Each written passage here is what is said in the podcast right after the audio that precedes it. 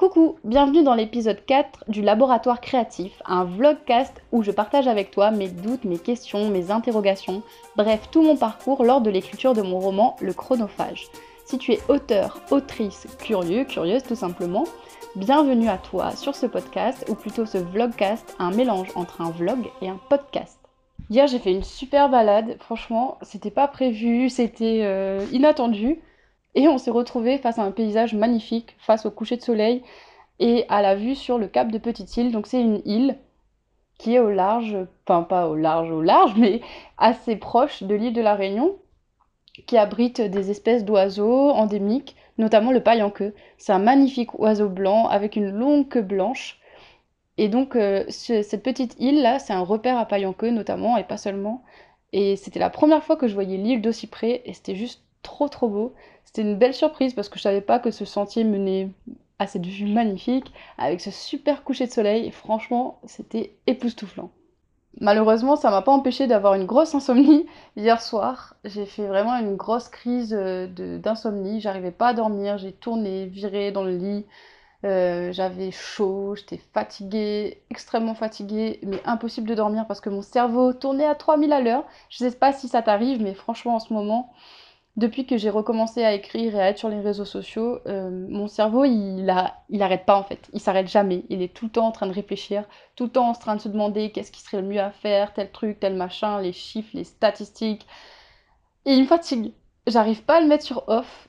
Et je sais pas comment faire pour vraiment, euh, bah, voilà quoi, qu'il arrête de tourner en boucle, de tourner en rond tout le temps et qu'il me laisse me reposer. Je pensais que en ayant marché un petit peu avant, bah, ça allait me fatiguer encore plus et que ça allait me permettre de me reposer, de dormir tranquillement, mais pas du tout. Donc je me suis retrouvée voilà, à 2h30 du matin à réfléchir à mon roman, à avoir des idées. J'ai écrit tout un paragraphe dans ma tête parce que je me disais pas insomniaque, je me disais pas que j'avais des crises d'insomnie. Tout simplement parce que je sors pas de mon lit en fait quand ça m'arrive. Je sors pas de mon lit quand j'arrive pas à dormir et je fais pas autre chose. Et j'associais vraiment, je pense, l'insomnie au fait de se lever, de faire autre chose, euh, je sais pas, de passer le balai, la serpillière dans sa maison alors qu'il est minuit, minuit et demi. Alors que moi, c'est pas le cas. Et quand j'ai réalisé que je n'arrivais pas à dormir, j'ai aussi réalisé que ça m'était arrivé plusieurs fois dans ma vie de faire des grosses crises d'insomnie, d'avoir des mois où je dormais très très mal, voire très peu, et de, de me rendre compte que ouais, j'avais des périodes d'insomnie. Et c'était une révélation pas très agréable. Et aussi, euh, je me suis rendu compte que malgré tout ce que j'ai pu dire sur le blog ou sur Instagram par rapport au plaisir, renouer au plaisir et à la joie euh, de créer, ben, je me mettais quand même beaucoup de pression euh, par rapport justement à l'auto-édition, par rapport au fait que je veux publier cette année, au fait aussi que j'ai vraiment envie de vivre de l'écriture, et donc c'est comme un objectif pour moi très important, donc bah, forcément ça rajoute de l'anxiété. Et je me suis dit non, c'est pas le but. Je veux profiter du, du projet, je veux profiter du voyage que c'est, je veux profiter de chaque instant que je vais passer à écrire, de chaque instant que je vais passer à tourner des vidéos, et je veux prendre plaisir à le faire, parce que si j'ai pas de plaisir, bah ça sert à rien, ça sentira forcé, ça se... Enfin, il n'y a pas d'intérêt en fait, tout simplement, parce que même si j'arrive là où je vais arriver, si je prends pas de plaisir à le faire, bon c'est facile à dire, c'est plus compliqué à faire. J'ai écouté une petite méditation de Cédric Michel, justement euh, pour calmer l'anxiété, ça m'a un peu apaisé, faut que j'apprenne aussi à, renouer avec ma respiration, à me caler sur ma respiration, à écouter ma respiration, à souffler de temps en temps et à me dire ok c'est pas grave, il n'y a pas de pression, il n'y a pas le feu, tu risques pas ta vie, t'es pas en danger de mort. Me rappeler ça tous les jours tranquillement et me remettre au boulot. Donc ouais, ça, c'est, ça reste quand même ma boussole de cette année, que le plaisir reste en top 1 et que la, l'anxiété, tout ce stress, ça diminue. C'est pas encore gagné, mais déjà je me rends compte de cette anxiété-là, et dès que je me rends compte, j'essaie de me dire euh, faut que je me calme. Enfin, bon, déjà ça met de la pression de dire ça, mais juste notifier que je suis anxieuse et que je suis stressée, et me rappeler que bah non, c'est pas ça le but, c'est d'être dans la joie et dans le plaisir. Ce matin, j'ai terminé la planification des chapitres, enfin, donc c'est chouette. Finalement, il va y avoir 22 chapitres en tout. Peut-être que lors de l'écriture, je rajouterai un ou deux chapitres. Il y a des chapitres que j'ai imaginé et je me dis peut-être que ça serait bien de les rajouter mais je suis pas totalement sûre encore, je verrai comment ils s'emboîtent dans l'écriture même. Et donc voilà, pour l'instant je suis à et donc voilà, il y a ah et donc il y a 22 chapitres de prévus pour l'instant. Ce qui signifie que demain, je vais pouvoir enfin commencer la rédaction et l'écriture de ce manuscrit. Et ça, franchement, ça m'enjaille de ouf.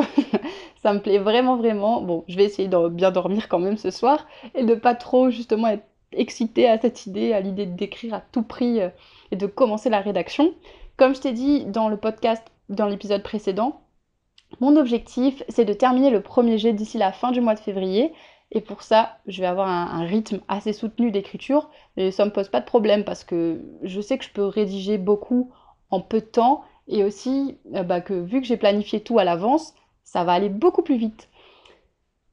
J'ai décidé donc de consacrer mes matinées à l'écriture. Je pense me lever, bon, on verra, hein, entre 6h et 8h. On verra les matins en fonction de si j'ai bien dormi, si j'ai fait des insomnies ou pas et donc de 8h à midi me consacrer à ça. Et je vais vraiment, vraiment, vraiment, vraiment essayer de me couper des réseaux sociaux, de me couper d'internet pendant que j'écris et d'être focus là-dessus toute la matinée. Bon, quitte à ce que je fasse des pauses de temps en temps pour marcher, pour m'aérer l'esprit, grignoter un peu, parce que bon, je suis un venture patte. Mais en dehors de ça, voilà, rien faire d'autre, être concentré, le deep focus ça s'appelle, c'est-à-dire être concentré pleinement, parce que ça demande un certain temps avant que notre esprit soit concentré sur une activité et sur une tâche, et donc profiter de cet état-là de deep focus et aussi encourager l'état de flow. L'état de flow, si tu sais pas ce que c'est, c'est simplement un état dans lequel on voit plus le temps passer, on est tellement pris dans ce qu'on est en train de faire qu'on est dans un espèce d'état second hyper concentré, mais en même temps dans cette espèce de bulle euh, agréable, quoi, pas dans cette pression, mais dans un, sentiment très agréable qui nous pousse à nous dépasser et qui fait qu'on ne sent pas le temps passer, qu'on travaille énormément et qu'on est hyper efficace. Donc je vise l'état de flow. Voilà, voilà, c'est tout pour aujourd'hui. On se retrouve demain pour un nouveau vlogcast.